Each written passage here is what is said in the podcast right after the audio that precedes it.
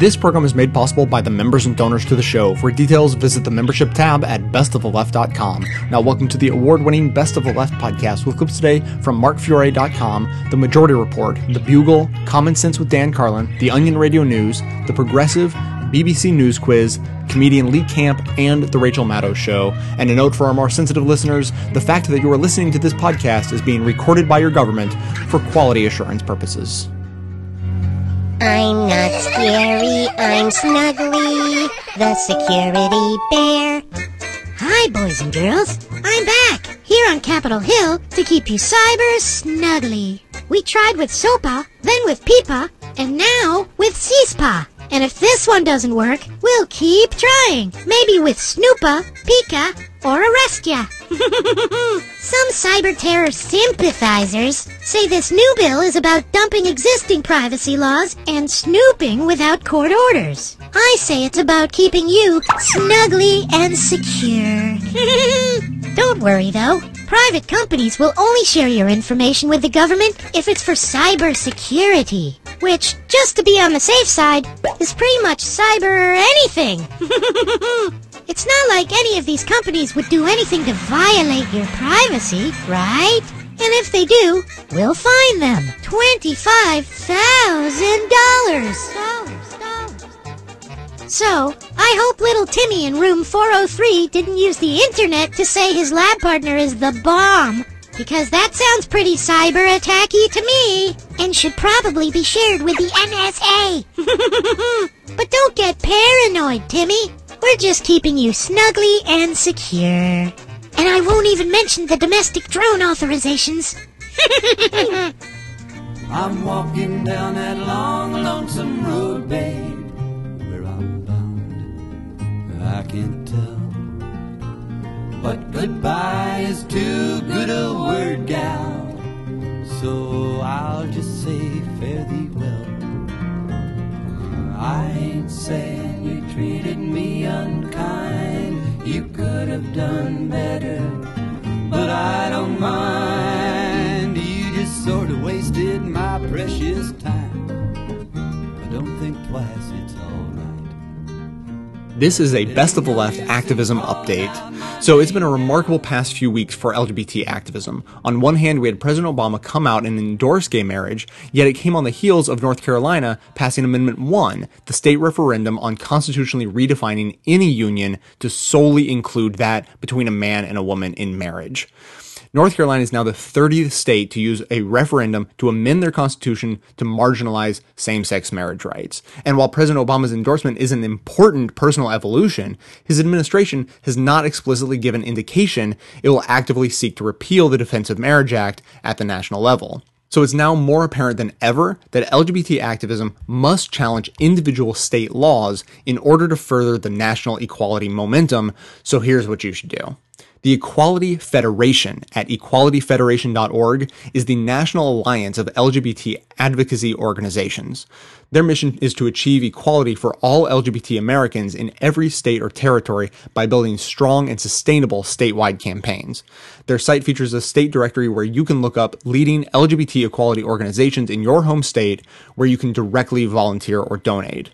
Also, for those of you really keen to get your hands dirty, the Equality Federation has an interesting tool called the Statescape and Bill Finder, which allows you to input your state and look up the pending equality bills in your state legislator that you can then support or oppose.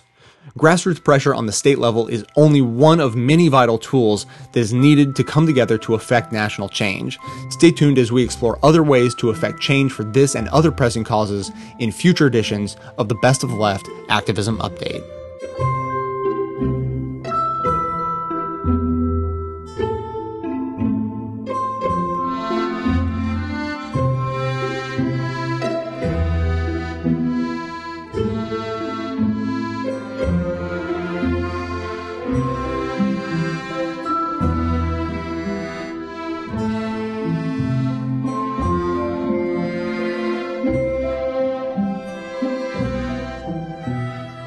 April 4th, on the Majority uh, Report podcast, you can hear our interview, which I think we also have on YouTube, uh, with Bruce Afran. He was, uh, he is an attorney representing Seven uh, plaintiffs, including Chris Hedges, Dan Ellsberg, Noam Chomsky, Brigida daughter,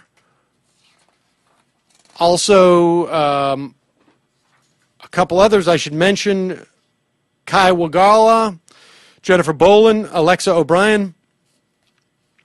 And they had head into a federal district court in New York, the Southern District of New York. The judge was uh, Katherine Forrest. Bruce Afran at the time told us that they were attempting to enjoin the government from, from implementing parts of the National Defense Authorization Act, specifically the Homeland Battlefield Act, because it would have a chilling effect upon journalists and writers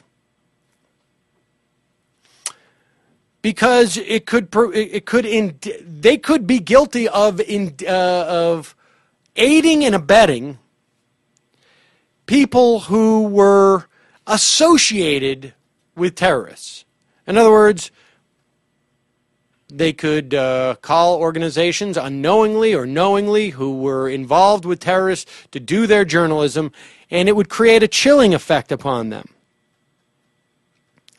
The first issue that these plaintiffs were going to have to deal with, as Bruce Afran in that interview with us uh, back in April, April 4th, uh, spoke about, was whether or not the plaintiffs had standing because they had not yet been detained. The second issue was even if they had standing, the lack of imminent enforcement against them renders injunctive release unnecessary. In other words, they're not about to be uh, indefinitely detained, so there's no reason for an enjoyment. And three, that the NDA creates no new detention powers beyond those that already exist because of the authorization uh, for military force that was passed after 9 11. Well, the court found that A, they did have standing because they already are suffering substantial injury from a what the court found was a reasonable fear that they could be subject to this provision. Section specifically 102.1. The court writes Plaintiffs assert that 1021 already has impacted their associational and expressive activities and will continue to impact them, and that 1021 is vague to such an extent that it provokes fear that certain of their associational and expressive activities could subject them to indefinite or prolonged military detention. And the courts found that, yeah, they actually do have a justifiable fear of this.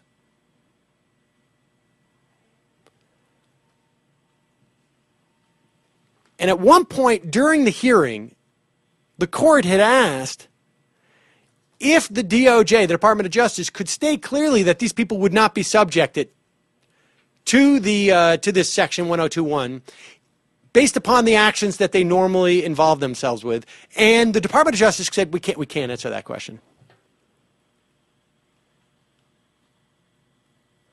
Uh, so the court found that the plaintiffs have stated more than a plausible clown, uh, claim that the statute inappropriately encroaches upon their rights under the First Amendment. The court also found that the plaintiffs are likely to succeed on their claim that the NDA violates their Fifth Amendment of due process rights because there's really no way to know, based upon the way the statute is written, where the law where the line is that they cross that could actually cause them to run afoul of the law. Nobody knows quite frankly what direct or substantial or the word support means. It's not defined. So you could actually be guilty of doing this without even being aware that's what you were doing The court also cited three reasons why the NDAA expands the government detention power over the 2001 authorization for military force. So this is a huge, huge win that I think a few people actually thought would happen. So go back, listen to that uh, April 4th interview. We have it on YouTube if you want. We'll put a link to it on majority.fm. But this is a big win. Undoubtedly, there'll be a, uh, an appeal to this, but this is a rare case where a judge was brave enough to stand up to the Department of Justice uh, in, in, this. And you'll re- recall, Occupy Wall Street people were arrested in Grand Central Station protesting this. This is a big one. golden brown texture like sun lays me down with my mind. She runs throughout the night. No need to fight. Never a frown with golden brown. Every time just like the last on her ship tied to the mast to distant lands takes both my hands. Never a frown with golden brown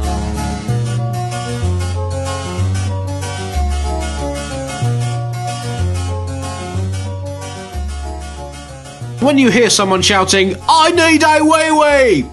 You know it is either a small child still mastering the age old art of bladder control, or it's the Chinese government trying to control the renowned artist and dissident Ai Weiwei.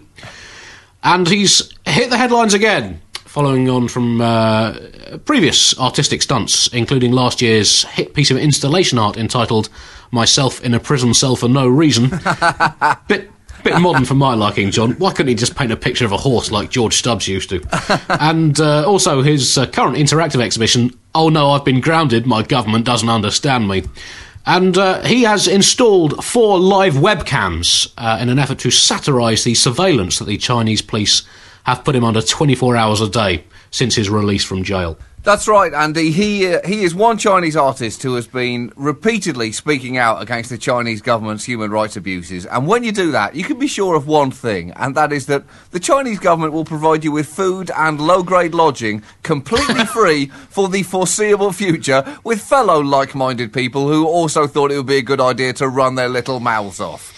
so yeah, the answer in question is Ai Weiwei or name not found if you Google search his name is in China. Uh, Ai Weiwei is both one of China's best known artists and best hated artists, depending on who you are.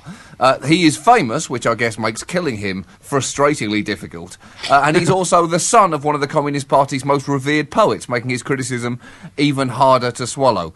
Uh, now, in April 2011, he was detained by authorities as he boarded uh, a plane to Hong Kong and held in a secret location for 81 days. He was freed on condition that he would not speak to the media, a condition that he has, in every sense, not kept. Surely the Chinese government should know by now, Andy, that he's not going to do what they say. They need to try reverse psychology. Just release him on the condition that he do nothing but speak to the media in the most critical possible terms. Then they can just sit back and wait for him to take a vow of silence. Uh, instead, the government have been investigating him for so-called economic crimes, and uh, several months later, uh, served him with a bill for 15 million yuan, about two and a half million dollars in back taxes and fines. Now, I'm not an accountant, Andy.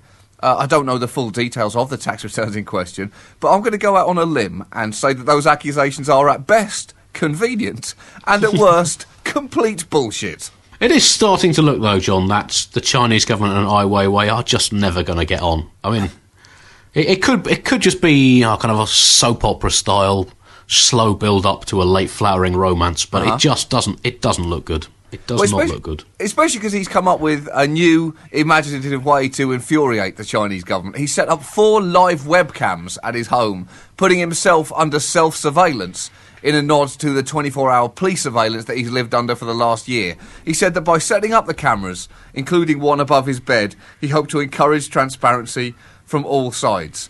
Uh, he describes this project as uh, a negotiation between private space, the public nature of security, and the power of the state. Yeah, it's true. It's true, Andy, but it's also a good way to annoy the f- out of the Chinese government. Let's not leave that important detail out. But, but perhaps, as you say, this is going to be the Chinese government's defence that all their human rights abuses and restrictions on personal liberties are just a performance art piece as well, to make people think about how it would feel to live under repressive conditions such as those. They're really posing the question what is freedom with their ambitious 9.6 million square kilometre installation piece? If you are listening to this podcast in China, either everything has gone silent for the last few minutes, or you're about to hear a, lo- a loud knock on your door. China is not a big fan of freedom. That's that's the basic overall message here. China feels about freedom how I feel about the Dave Matthews Band. They just don't see the point of it, and they find its popularity slightly depressing and occasionally infuriating. But but not to worry. Luckily, China has found a clever way to defeat the rise of freedom, and that is to crush it mercilessly under a government boot. Take the internet. For instance, the World Wide Web is supposed to be just like that, worldwide, and it's also supposed to be the Wild West, an unregulated land where anything is possible, and banner advertising pop-ups shove the latest instalment of the American Pie movie atrocity series down uninterested throats. China, however, sees the internet a different way. They see the internet like an irritating wasp at a picnic that must be swatted. And the internet seems to view China a similar way. Although it's worth mentioning that Google has a different opinion, seeing China as a dominatrix under whose high heel they long to lie. But, but the anonymous hacking group this week launched an attack on China, defacing almost 500 websites, including government sites, official agencies, trade groups, and many others. Uh, they placed a message on the site saying that the attack was carried out to protest against the Chinese government's strict control of its citizens. The message read Dear Chinese government, you are not infallible. Today, websites are hacked. Tomorrow, it will be your vile regime that will fall. The Chinese government presumably replied by sending a message back reading Dear Anonymous, you have no idea who you're fing with here. China don't play that shit. You have just opened up a fortune cookie of pain, and the fortune in it reads Beware your own bullshittery today, for tomorrow the next global superpower will fuck you in the face. Now, it's it's unfortunate as well that Anonymous chose to post their message mostly in English, so it will probably make exactly as much sense to Chinese people as if you put a similar message up on the FBI website in Cantonese. But it was posted in English, John. But it was English that appeared to have been put straight through a uh, translation bit of Yes. translation software. Yes, that's because it makes almost no sense whatsoever. I'll just uh, a couple of words from the uh, message of solidarity with the oppressed that Anonymous uh, put up. Over the years, the Chinese Communist government, to unfair laws and unhealthy process to control the people. Dear Chinese government, you is not never fall, and today the website is black. Tomorrow is your e- evil regime fell. so, um, I mean, it's it's hard to know what to read into that. I mean, Yeah. yes, freedom is good, but arguably grammar is better.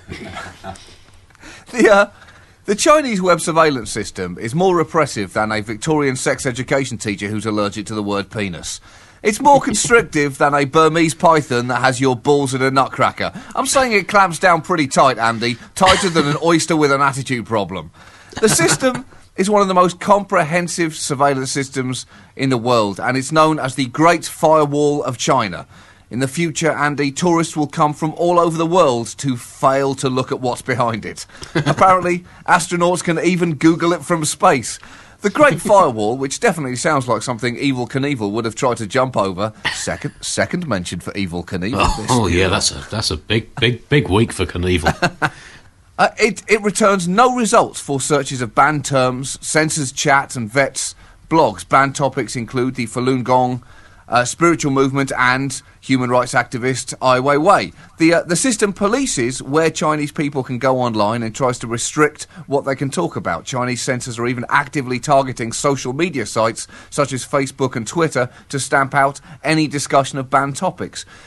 Andy, you can't stop people talking about the things they most want to talk about. well, I mean, you can, you can do that, or you can, you can at least give it a very good go, as the Chinese are proving. But you shouldn't. That's the point. It's like banning Belgians from saying the word waffle. It's what's in their hearts. Without the ability to say the word waffle, Belgians would just stare blankly into space, making grunting sounds at each other. Let's just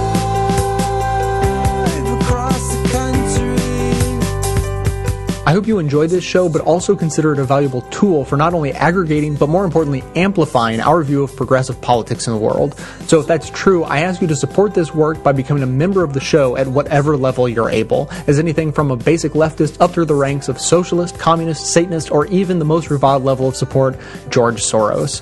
I produce 11 episodes a month of fearless coverage on all the hot button issues we face, maintaining a rock solid schedule. So if that sounds worth supporting, please consider signing up to donate as little as $5 a month or even $55 a year. Members also gain access to bonus audio and video content that doesn't make it into the show itself. So for a concrete way to support a strong progressive voice, please visit the membership tab at bestoftheleft.com. Such a view. And you won't regret a thing. And it's so funny that it reminds me, shows you what a fanboy I am, of the hardcore history interview we did with James Burke so long ago. And I think I've actually brought the same line he used. I know I have on the show before, but it's one of those profound thoughts that you can use as a hub to build off all kinds of other interesting thoughts. I guess that's why. Was it the New York Times, Ben, that called him one of the most intriguing minds in the Western world? All he has to do is lay down one sentence to me, and I'm thinking about it years later.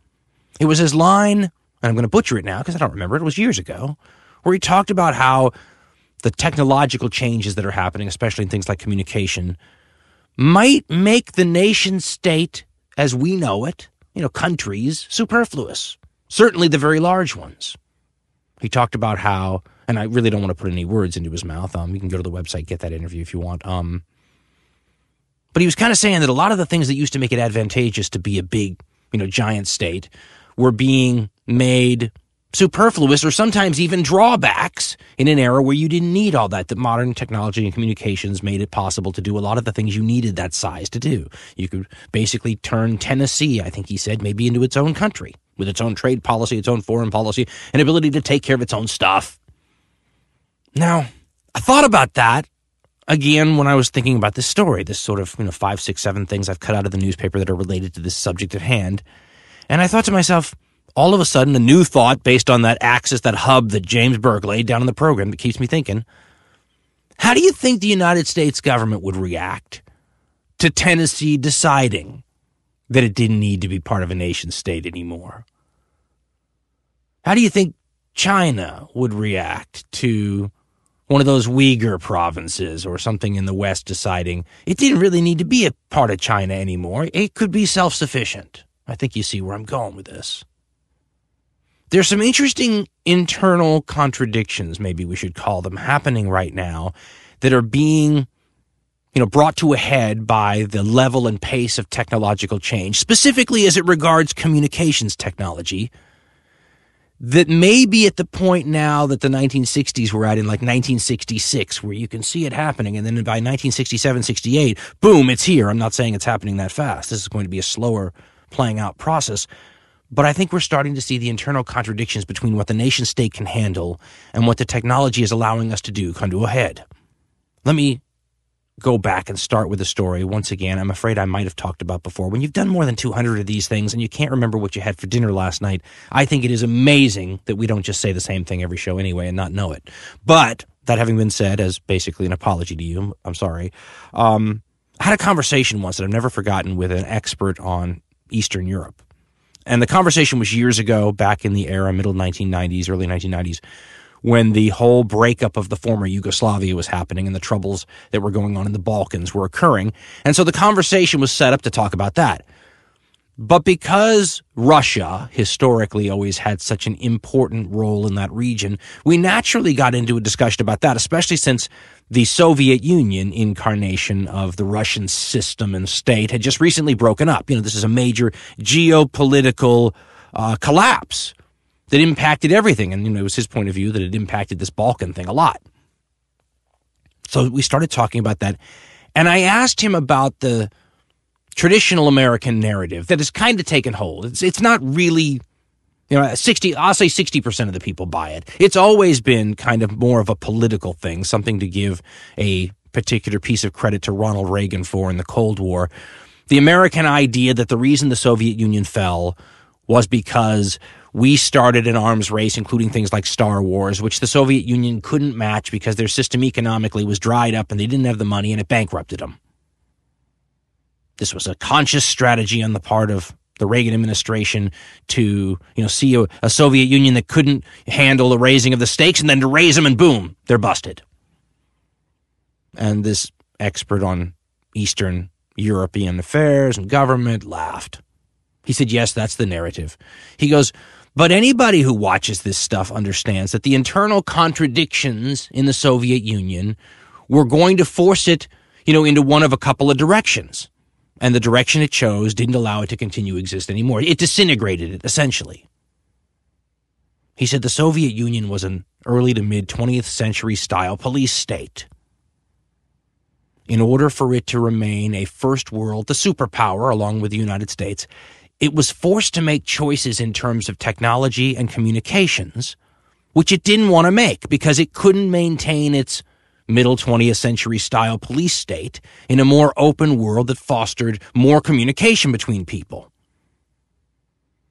Militarily, the Soviet Union couldn't keep up with where the West was going without developing you know, the communications technology that was revolutionizing warfare, the kind of stuff that's um, talked about in Alvin and Heidi Toffler's book, War and Anti-War. This whole revolution that was occurring in the late 70s, early 80s, where the United States was turning into a communication oriented um, direction that would revolutionize battlefield warfare. And the Soviet Union couldn't go there because to go there meant, you know, they couldn't confine this technological communication and development to just the military sphere. They were going to have to let it loose in their society. And their society was so tightly controlled that that would have destroyed the society. My stepfather's prescription of how you defeat the Soviet Union comes to mind, where he always said during the Cold War, we were fighting it the wrong way. He said, These people don't want to live like this. They may not know they don't want to live like this. You just send a bunch of bombers overhead and you drop Levi's jeans, Playboy magazines, and rock and roll records on these people, and they will overthrow that government themselves. It's why police states like the Soviet Union were always so keen to keep their own people from being tainted by Western influences and decadence, right? Just having contact with some American sailors during the Second World War at a Soviet port would be enough to get you deported. You've been corrupted by Western imperialist values and decadence. Those kind of states don't like communication. It's why you have like one newspaper, sometimes two. You have Pravda. And if you don't like Pravda, you have Izvestia. I mean, you have the government's official line. And if you start a newspaper of your own, you're going to be arrested because that's illegal, because that's a threat in a state that's that tightly controlled. So as technology and communication moved into an era where if you want to keep up with the Joneses and you want to be part of the first world and not a North Korea who chooses to be a police state, makes that choice and just realizes you can't be a police state and a superpower. You're going to be off in Gilligan's Island land on the side of the world and have no lights showing up on the satellite images of you you know, when they're taken because you have no technology. Fine, you'd be a police state. The Soviet Union wasn't going to make that choice. They were a, a superpower. They tried glasnost. Remember that? Glasnost was the Soviet attempt to have their cake and eat it too when it came to being a police state. Can we still be a police state, but open up enough to get the values of all this soon to be 21st century technology that's coming down the pike? They were walking a very fine line, though, with captive populations in the Warsaw Pact and everybody, and, and they fell off the fine line. It was a tightrope walk to see if they could manage it, and they didn't manage it, and the whole thing just imploded.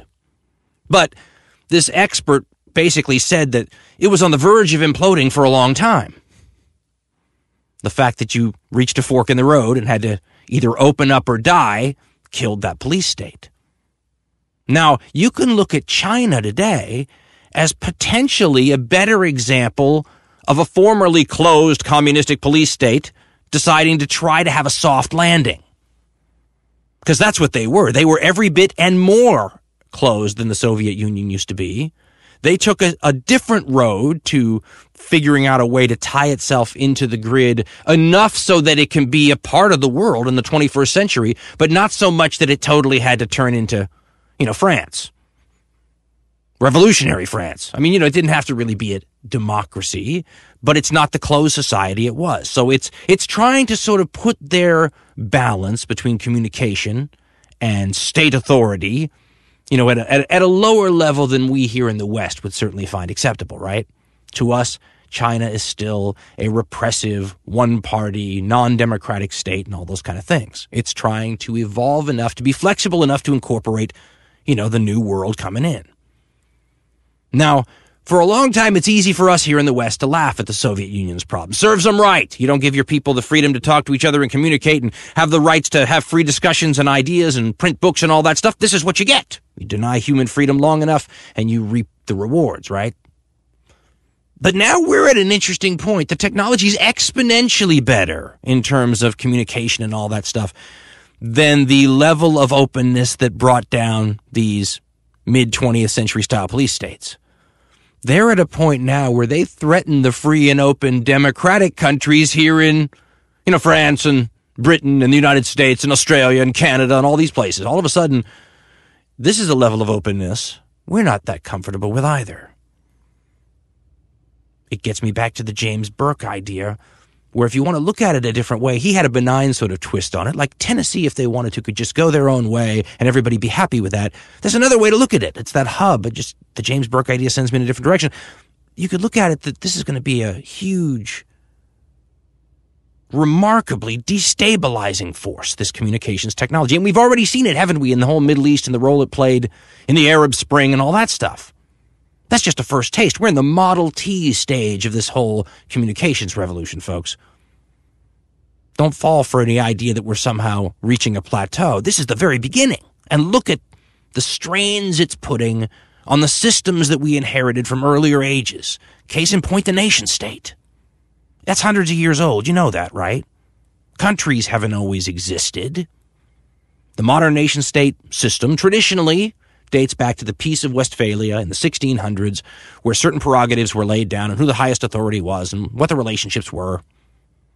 I mean, France was basically a nation state before the Peace of Westphalia. It just codified something that was already, you know, seeing the most forward nations evolve that way. But before that, there were kingdoms, there were duchies, there were empires, there were other systems that, for all intents and purposes in our discussion here, are the same kinds of systems. Developed in a period where people were able to control communication much more rigidly than they are now. If you go back and look at what some of the things that were most feared in, say, the autocratic era in Europe where kings ruled everything, kings or the church ruled everything, they couldn't stand things like newspapers. Couldn't stand them. I mean, these are death penalties in some places. It's one of the reasons that the freedom of the press thing in the U.S. Constitution and the First Amendment is so big. Because at the time, this was essentially putting a line on the ground saying it's the people that control this country and nobody's going to silence the newspapers because silencing the newspapers was the favorite thing for all these kings to do. Because the newspapers, if you let them get out of hand, start saying bad things about this policy or the way the government's going, or they start talking to each other about, you know, let, let, let the people talk about sedition. So I only have one or two choices in the Soviet Union. The state wants to control the narrative as much as possible. So you put like a First Amendment into our Constitution, and we love newspapers, and the British love newspapers, and all these Western democracies and places that emulate us love newspapers. But you can see, folks, how that still provides a way to control the narrative. It still provides a break on everybody communicating with everyone else. I mean, you want to talk to your neighbors, you need to write a letter to the editor in the old days to the newspaper, paper, and if they like it, they'll print it. And then if someone wants to respond to you, they'll write a letter back to the editor, and the editor will look at it and decide if they want to print it or not. At no time are you allowed to broadcast to your neighbor who's allowed to broadcast to you, and at the same time, everyone else. All of a sudden, we're reaching a level of communication that threatens our own open, free, democratic governments. And the stories that I cut out from my newspaper are all about that. Um, I have one from from China, so this isn't about the free Western democracies, but the one from China involves um, a uh, rumor online about a coup in China that has freaked the Chinese government out. And once again, what it's starting to show is what happens when You don't have to write a letter to the editor to get your views broadcast. You can just throw it out there and so can other people. And how much this puts a pinch and strains these national systems based on a certain level of control on information and communication. This is from the Los Angeles Times, Sunday, April 1st, 2012. Dateline Beijing, by the way. Quote, China has launched an internet crackdown amid its worst political crisis in decades, shuttering more than a dozen websites, limiting access to the country's largest microblog providers, and arresting six people for spreading rumors about a coup attempt in Beijing. From later in the piece, quote, Sinacorp and Tencent Holdings Limited, provider of China's wildly popular Twitter-like services, said they were halting users' abilities to comment on posts until Tuesday morning to quote end quote clean up what they describe as quote harmful messages end quote. The story continues. Microblog users deemed to have posted offending content have had their accounts frozen in the past, but the latest moves are the most severe in the ongoing struggle to control social media, considered one of the biggest challenges to the government's authority. End quote. What's happening to China now, it seems to me, you know, there's something happening here, but what it is ain't exactly clear, is that they're reaching a moment where their compromise that they made that allowed them to kind of pull Glasnost off the correct way is reaching a tipping point because the communications technology is just getting so advanced. You know, the Soviet Union was taken down by, you know, cell phones and internet. China's having a really hard time with this social networking. The more restrictive and controlling the society is, the earlier it feels the pinch of all this ability for the people to discuss things with each other in ways that, you know, create sedition is the way, unrest and sedition is the way the founding fathers era would have discussed it.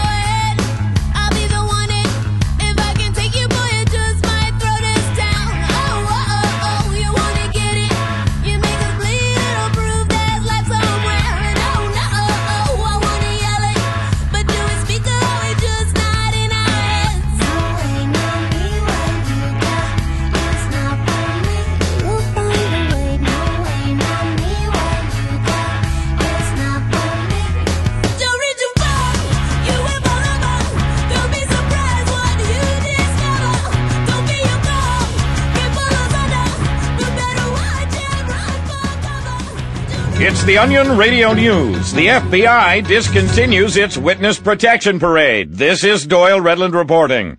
The FBI announced today that due to logistical complications and a lack of interest among participants, the annual John Smith Memorial Witness Protection Parade will be canceled indefinitely. FBI Chief Robert Mueller. There was always trouble. We'd have a group all arranged to carry the big star witnesses shining bright banner, and then poof, all six men would disappear into thin air on the day of the event. Over the years, the parade has seen an unusually high incidence of tragedy, including the almost yearly explosion of the limousine caravan sponsored by the Sons of Italy Working Men's Association. Doyle Redland for the Onion Radio News, online at theonion.com. Here comes the parade someday, someday. I'll spit these thoughts out for they stain me. Finally, they're here for me. Been waiting now for days. Hooray,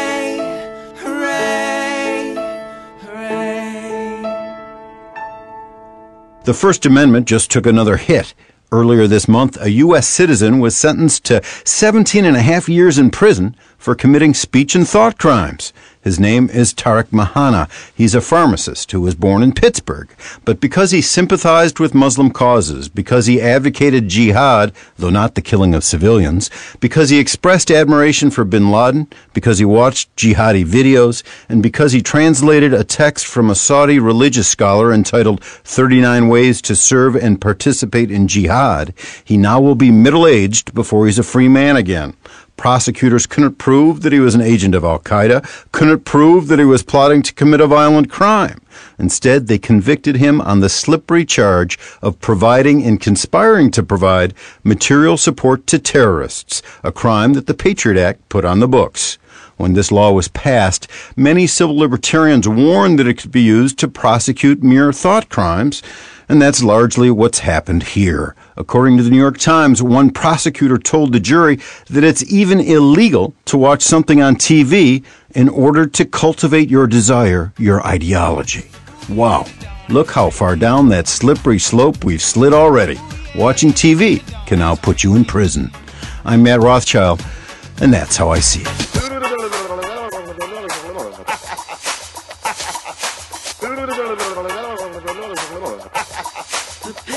you are.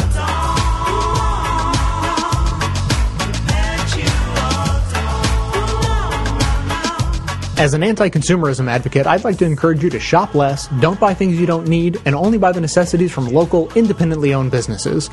That said, if you don't take this good advice, then at least there's a way to shop that helps support this show at the same time. Simply click through to Amazon.com, just one of the major companies under constant boycott by one liberal cause or another, from the banner posted at bestoftheleft.com. Better yet, click through just once and bookmark that link to use every time you shop. Your shopping experience will be identical to normal. It will cost you nothing extra, but 7 to 8% of the cost of your order in soulless corporate blood money will be siphoned off and used to tremendously support the production of this show.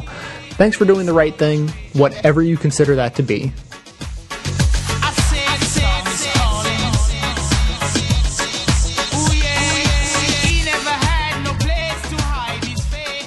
Andy, who wants to keep secrets but take liberties? Uh, well, this is the government's new proposals to uh, secretly friend the entire nation.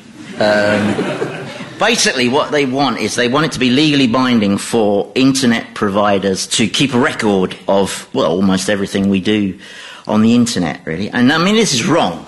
The government should not spy on our private internet communications because that is the job of the Murdoch Empire and Google. it's just pointless doubling up, you know. It's our own fault in a way because we fell in love with these new shiny digital technologies that allow us to communicate incessantly and instantly, but they have come with a price. And now the government is seeking to extend its power so that they can access our emails, which are of course 99.99% insignificant drivel, although they're all marked as urgent. Um, but then the government's justification for extending these powers is that it's in order so they can catch terrorists. But I think really they'll only be able to catch one kind of terrorist, which is the fantastically stupid terrorist, because no terrorist with any nous is going to use media that can be easily recorded or intercepted. Surely, if the terrorists want to use the internet to communicate secretly, they can just do it on page two of Google search, because nobody ever looks at it. Well, I heard that um, Theresa May saying that the favourite method of communication for terrorists currently is Skype, which uh, for some reason conjured up this mental image of sort of hardcore Al Qaeda operatives saying, "No, we can just see your nose. Move, Move your chair back. Move your chair back." I love the idea. Terrorists in balaclavas going, no, no, it's me, it is me. Fantastic. I think it's sad that letter writing skills among terrorists have diminished so so much. We think of the 19th century; there are all sorts of anarchists blowing up things, and they must have they probably had beautiful penmanship. Mm. Yes. Would sit down and take the time to write a letter. I mean, a, a network meant something in those days. I thought um, these things were all allowed anyway. You know, I would sort of hope in a way that the intelligence services could look wherever they wanted to most of the time. You know, some sort of big file lands on the desk in Spooks and Peter Firth is saying to everyone, right, let's get up on the screen, there's this big Russian criminal, and he's done this and he's done that. You sort of think that's okay. You don't sort of think, well, never mind what the poor criminal's done, what about his privacy rights for heaven's Did you go to boarding school, Miles? Uh, no, it's just matron read all our letters, and you have that sort of sound that it's perfectly okay. There's Oh, right. Uh, you know- yeah. Well, I, I, no, it's funny you should say that because when, when I was at a, a prep school on, a, on Sunday, it was letter writing before lunch. Yes. So you would you would write a letter and then you'd take it up to the front, and your, uh, whoever was on duty would go through the letter and point out grammatical errors to you or spelling errors. But presumably, actually, what they were doing was making sure that you weren't writing. Dear Mum and Dad, Yes. uh, I expect all the Latin department are members of a terror cell. People keep talking about our rights being taken. We haven't had it since John Major and Tony Blair let rip. We've got the only rights that we have is we can graze our geese on common land and take things back to Marks and Spencers. Can you take geese back to Marks and Spencers? I just got the feeling that every time I do an email, that somebody's actually reading it, apart from the person that I'm sending it to. And so I do deliberately put little things into the emails just in case somebody is reading it. Like, you know, I hope that not too many people heard the explosion. You know, things like that, and, you know, and the bomb-making factory is coming on really, really well. And uh, do you know I've got another key for Buckingham Palace? You put things in like that because you just never know what happens. Then you get strange cars parking outside your door, which is, which is really quite nice. Uh, David Cameron has defended plans to create secret courts and to extend powers to monitor the public's emails, phone calls, and social media communications. The Prime Minister said, Where there are gaps that need to be plugged, we need to plug those gaps. And it's thinking like that that makes him so respected. We didn't talk about the secret courts, did we? No, we can do if you like. Well, we didn't. We should have done, shouldn't we? Well, I. They're secret, Jeremy. Yeah. You can't talk about them. Because MI6 don't want us to know things. It was the CIA. Oh, CIA It don't want to tell us anything. CIA anything 'cause who we might don't want the. MI6 to tell us anything. The CIA will discover that something will happen on British territory. Yeah. And they will tell us we've discovered a thing. Yes. Yeah. But they won't tell us That's what's what the already thing happened. is. That's Yeah. what that's what uh, Theresa May and others has said has already happened. Is that there was an incident where they discovered that there was going to be a Mumbai-style attack, and all Well, people they, were going to phone they- us up and try and get us to change service providers. With a strong Indian accent, but claiming some ridiculous English name. Like, Hello, it's Hereward the Wake caller. No, the, in theory, the Americans sort of tipped us the wink that something was on the cards, but they wouldn't give us the details because they were worried it would get revealed in open court. So our security services, like, you know, because they are good, we've seen spooks, then had to make their own investigation, Oh. which they did, and then they thwarted this. They found it anyway. yeah. I think there should just be secret courts that are so secret that they don't even arrest us at all. That they try us and sentence us and then just leave us alone completely. so we don't even know that we've been convicted and that we're under house arrest with a degree of leniency. If, uh, if you want to let the government know what you think of the proposal, write your thoughts in an email and send it to, no, actually anybody. Um,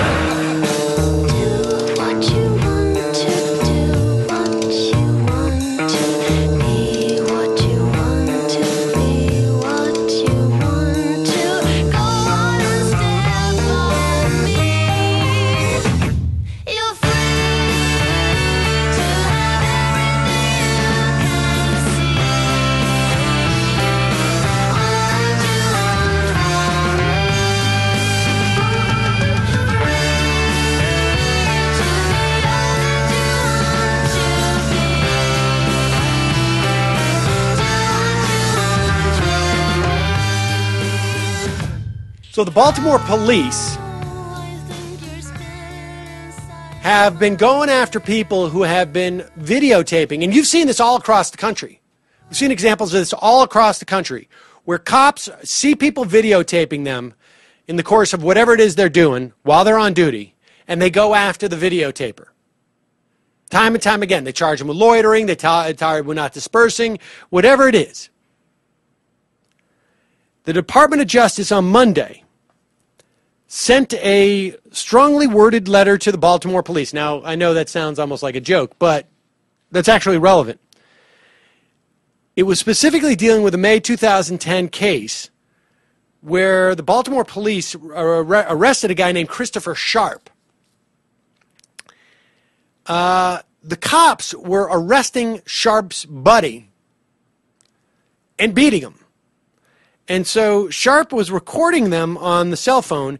They grabbed his cell phone, they destroyed the videos it contained. And this turned out to be a uh, they Sharp brought uh, a case basically charging uh, the cops with unlawful uh, harassment and detention. The cops sought to dismiss the case against them, citing a policy that instructs officers to leave citizens who are recording them alone unless they are actively violating a law. So, in other words, the game is this: you're shooting me vi- video. Oh, wait, oh, I see you're not in the uh, crosswalk. Oh, jaywalking. Give me that video camera and break it. So they have a policy of allowing people to videotape them. But they have a loophole that basically says figure out any way you can to get them to stop videotaping you and, and you're in the clear. Well, the Justice Department says that's not kosher. It's a violation of the First Amendment right to observe and record police officers engaged in the public discharge of their duties. And the policies should affirmatively, affirmatively set forth, uh, set forth the contours. In other words, you need to educate your cops. You cannot take somebody's video camera if they're videotaping you. You can't do it. DOJ also says that seizing the recording equipment without a warrant constitutes a violation of the 14th Amendment where you need to have due process. And that you also need to basically come up with policies that proactively educate cops. You're not allowed to do that. So if you're videotaping a cop and they tell you not to do it, no matter where you are in the country, cite the Department of Justice before they smack you around and take your video camera and put you in jail anyways.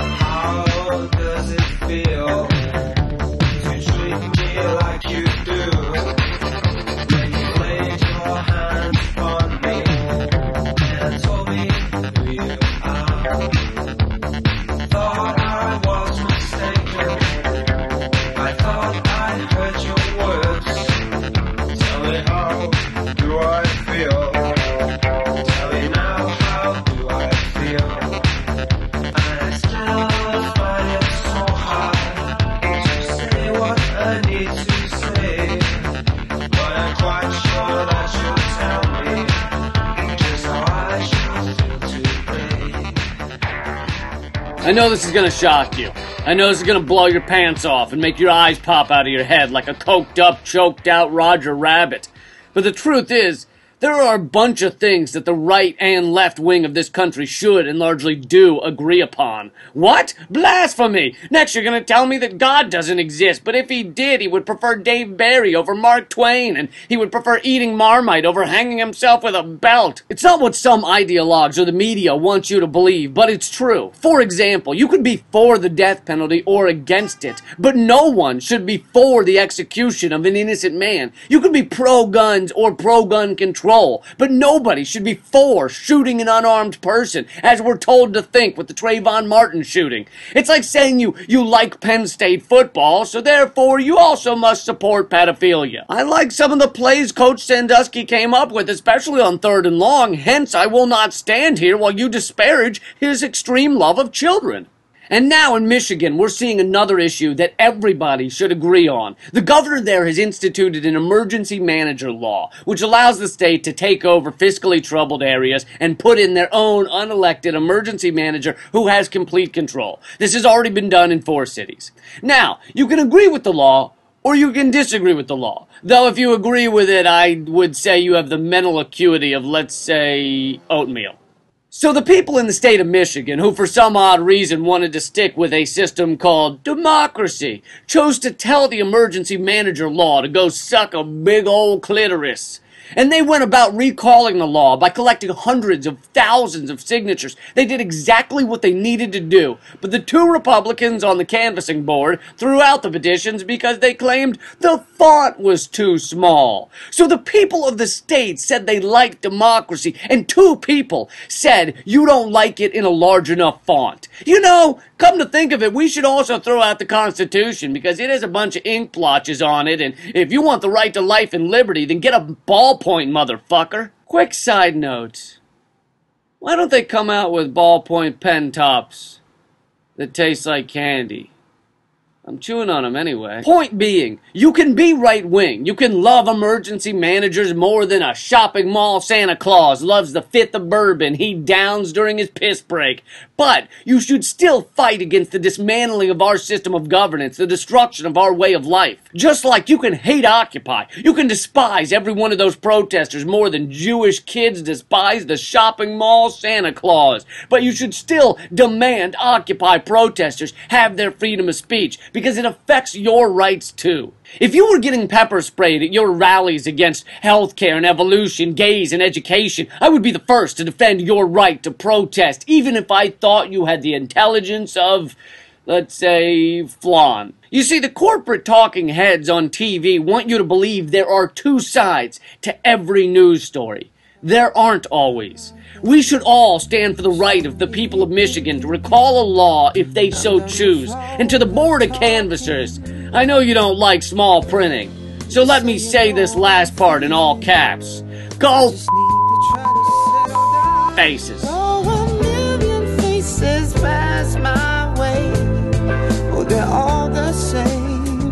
Hey, this is Lee Camp. I hope you've enjoyed having my Moment of Clarity rants pumped into your skulls. If you have, you would almost definitely love my free Moment of Clarity backstage podcast, where I discuss the topics of the day. You know, the little things like the corporate raping and pillaging of our world. I also have on fun, awesome guests like this lady. My name is Janeane Garofalo. This guy. Hi, I'm John Oliver. Even sometimes this guy. This is Greg Palast, and I've got my zipper caught in Moments of Clarity. Free at leecamp.net, iTunes, Stitcher, or the Android app. Plus, there's a Moment of Clarity book for those of you who thought, I love Moment of Clarity, but I hate how I can't lick it. Well, now you can. The Moment of Clarity book and ebook, get it at leecamp.net or on most e-reader platforms. And remember, keep fighting and stay angry.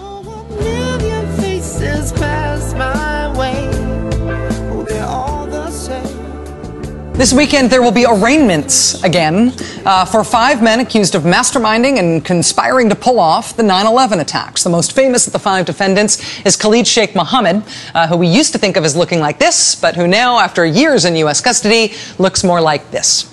Uh, this trial was initially going to be held in real criminal court. In November 2009, the U.S. Attorney General announced that a federal court in Manhattan would be the venue, but after a political uproar about how awful it would be to try terrorism defendants in real U.S. courts, the administration reversed course. And tomorrow's arraignment will be held instead at Guantanamo. It will not be a real court trial, it will be a military tribunal.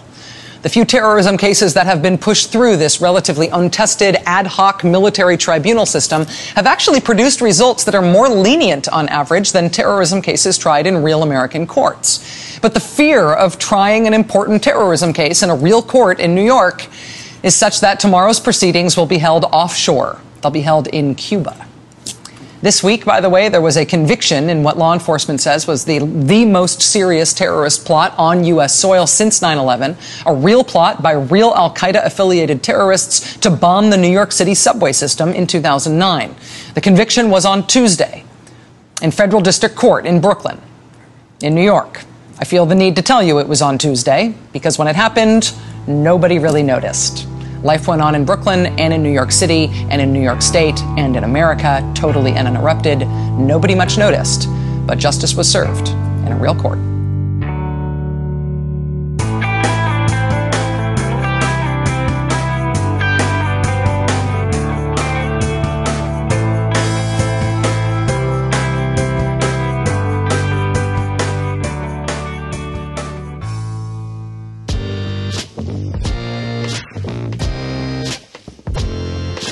Hey Jay, this is Isaac from DC. I'm just calling to say, great job on the show. It's okay not to be cyn- um, cynical just for a moment. I thought it was um, a really positive show, very empowering show. It uh, had a lot of great commentary. I especially loved the uh, blacking it up segment about um, you know communicating with your family about the the whole issue of gay marriage and, and having a conversation and trying to understand people. I thought that was really enlightening. Uh, but I also just wanted to comment on the show's theme in general. I think it is okay not to be cynical, and I think a lot of people like we need to tell ourselves that. Um, I mean, it's it's so uh, tough not to be uh, cynical, especially when you see things like the, what just happened in North Carolina. It's so hard not to be cynical. Uh, I'm I'm straight, but um, I uh, have lots of gay friends. Uh, my uh, girlfriend works uh, as, a, as a lawyer with gay rights, and I know a lot of people uh, who uh, are, are very close friends of mine who are involved um, in um, activism and just really working really hard for LGBT rights. And they never get any victories, and I just I, I feel so bad for them. Uh, and, you know, just being around DC, seeing these people, talking to them, everybody just felt really, really good. And, and, and just you know bravo. And and there was this this sense around the town uh you know that there is a sense of hope. And it, it's it's really really important to acknowledge that because it's hope that's going to help us uh defeat homophobia. And it's hope that's going to help us uh you know strive for equality and get there. And so i think your show is a, was a great way to do that. I know i'm going to be recommending it to many of my uh, family members, uh, not direct family, but uh, uh, outside family who uh, would, I think, really benefit from from hearing that that message. So, thanks a lot for putting it out there. Love the show. See you later. Hi, Jay. It's Aaron from Pennsylvania. Um, I never really understood white privilege too much, and I listened to your conversation about it, and I've been back and forth until I heard Matthew talk about uh, the black burden. Watching two waitresses fight over which table to seat me at because neither one of them thinks I'm a good tipper because I'm black. Not going with my Caucasian girlfriend to look at apartments because when we go together, we were always declined because I'm black. and it really made me think about things. And what I ended up getting out of that was I appreciate things now that I never thought about before. Now I have a much broader perspective on it, and uh, I thought that uh, the way Matthew uh, put things really made me think about things and I just wanted to uh, thank him for saying it, and I wanted to thank you for putting it on there. You're doing a great job, and thank you, buddy.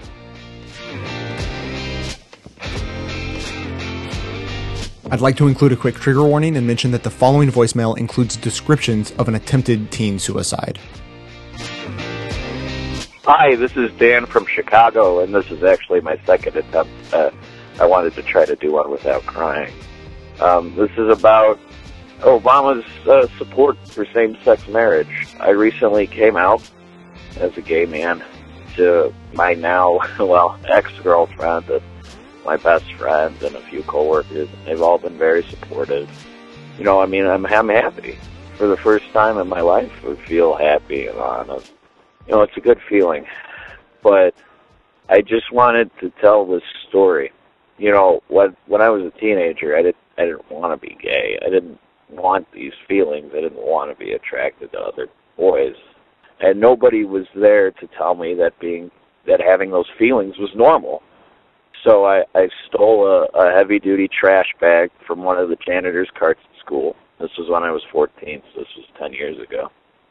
And I and I brought that trash bag home, and I waited a week for my parents to go out of town. And I took that trash bag and a roll of duct tape, and I went up to my room and I laid in my bed, and I put that trash bag over my head, and I duct taped it around my neck and I can still feel that wet plastic on my face as uh, I took a bunch of deep breaths. And before I passed out, where I was feeling really dizzy and lightheaded, I, I felt my way over to my desk as, as quick as I could, and I jerked open one of the drawers, and I grabbed a pair of scissors, and I stabbed into my mouth, and I, I cut up my mouth, and I cut my lip. I still have a scar today from it and I survived. but there's so many, there's so many kids who didn't. There's so many kids who didn't. There's too many, and um, be cynical all you want, but it's important that Obama came out for that because he's saying that being gay is normal, and I really needed to hear that when I was 14 it's it's probably my proudest moment in my life is when I finally decided to come out, and it was because that I, I I finally heard a public figure say that it was normal to me. And it's important for all those kids who are going to hear that and realize that what they feel is normal and that they're not outcasts and that there's other people like them and that they're not that there's other options. And oh I'm sorry I couldn't do it. Well thank you. Thank you Thanks for listening, everyone, and thanks to all those who called into the voicemail line. If you would like to leave a comment, question, or activist call to action yourself to be played on the show, the number to dial is 206 202 3410. So, you know, after a voicemail like Dan's that we just heard, I, I certainly don't feel like I have anything to add to what he said, but it really puts a point on this sense of gratitude that I have for Dan and, and all the callers like Dan who've been calling and, and sharing amazing stories and perspectives at seemingly a much higher rate in, in the recent uh, months on, on the show than before. And it's it's really been just incredible uh, the sorts of conversations that have that have been had. And um, you know, so so Dan said that you know he talked about his his proudest moment about coming out, and I, I've I've said before in reference to uh, to a set of voicemails that was played earlier. Um, but but I'll say again, I think I think it is really crystallizing that my proudest moment is that I have this show that somehow, some way, or whatever variety of ways, has attracted listeners like Dan and all of the others who you know who call in and they want to share these stories and they chose my voicemail line to call in on. And uh, you know and, and and those who listen and appreciate i just it's it amazes me every time uh, voicemails come through with stories like that. And um and you know so i just thanks to dan thanks to all the callers uh, keep keep the stories coming. I, I can't wait to hear what people's reactions are to what we just heard. I'll, I'll tell you mine just in short is that you know when i when I f- f- listened to his message the first time, I was sitting on an Amtrak train, you know, surrounded by people and, you know, with tears streaming down my face because I don't know how to react in any way other than that, basically. And, um, and he, he mentioned that he called in more than once because he was attempting to tell the story without crying. He, he failed three times to, to tell the story without crying. And I listened to it three times and failed to hear the story without crying. So, um, you know, thanks, Dan, for sharing. That's it for today. Thanks to everyone who supports the show. Of course, uh, memberships and donations are what the, the show runs on. That can all be done at the membership tab at bestoftheleft.com. Stay tuned into the show between episodes by joining up with us on Facebook and Twitter. You can also donate your social media accounts to us to help us spread the word through you that way.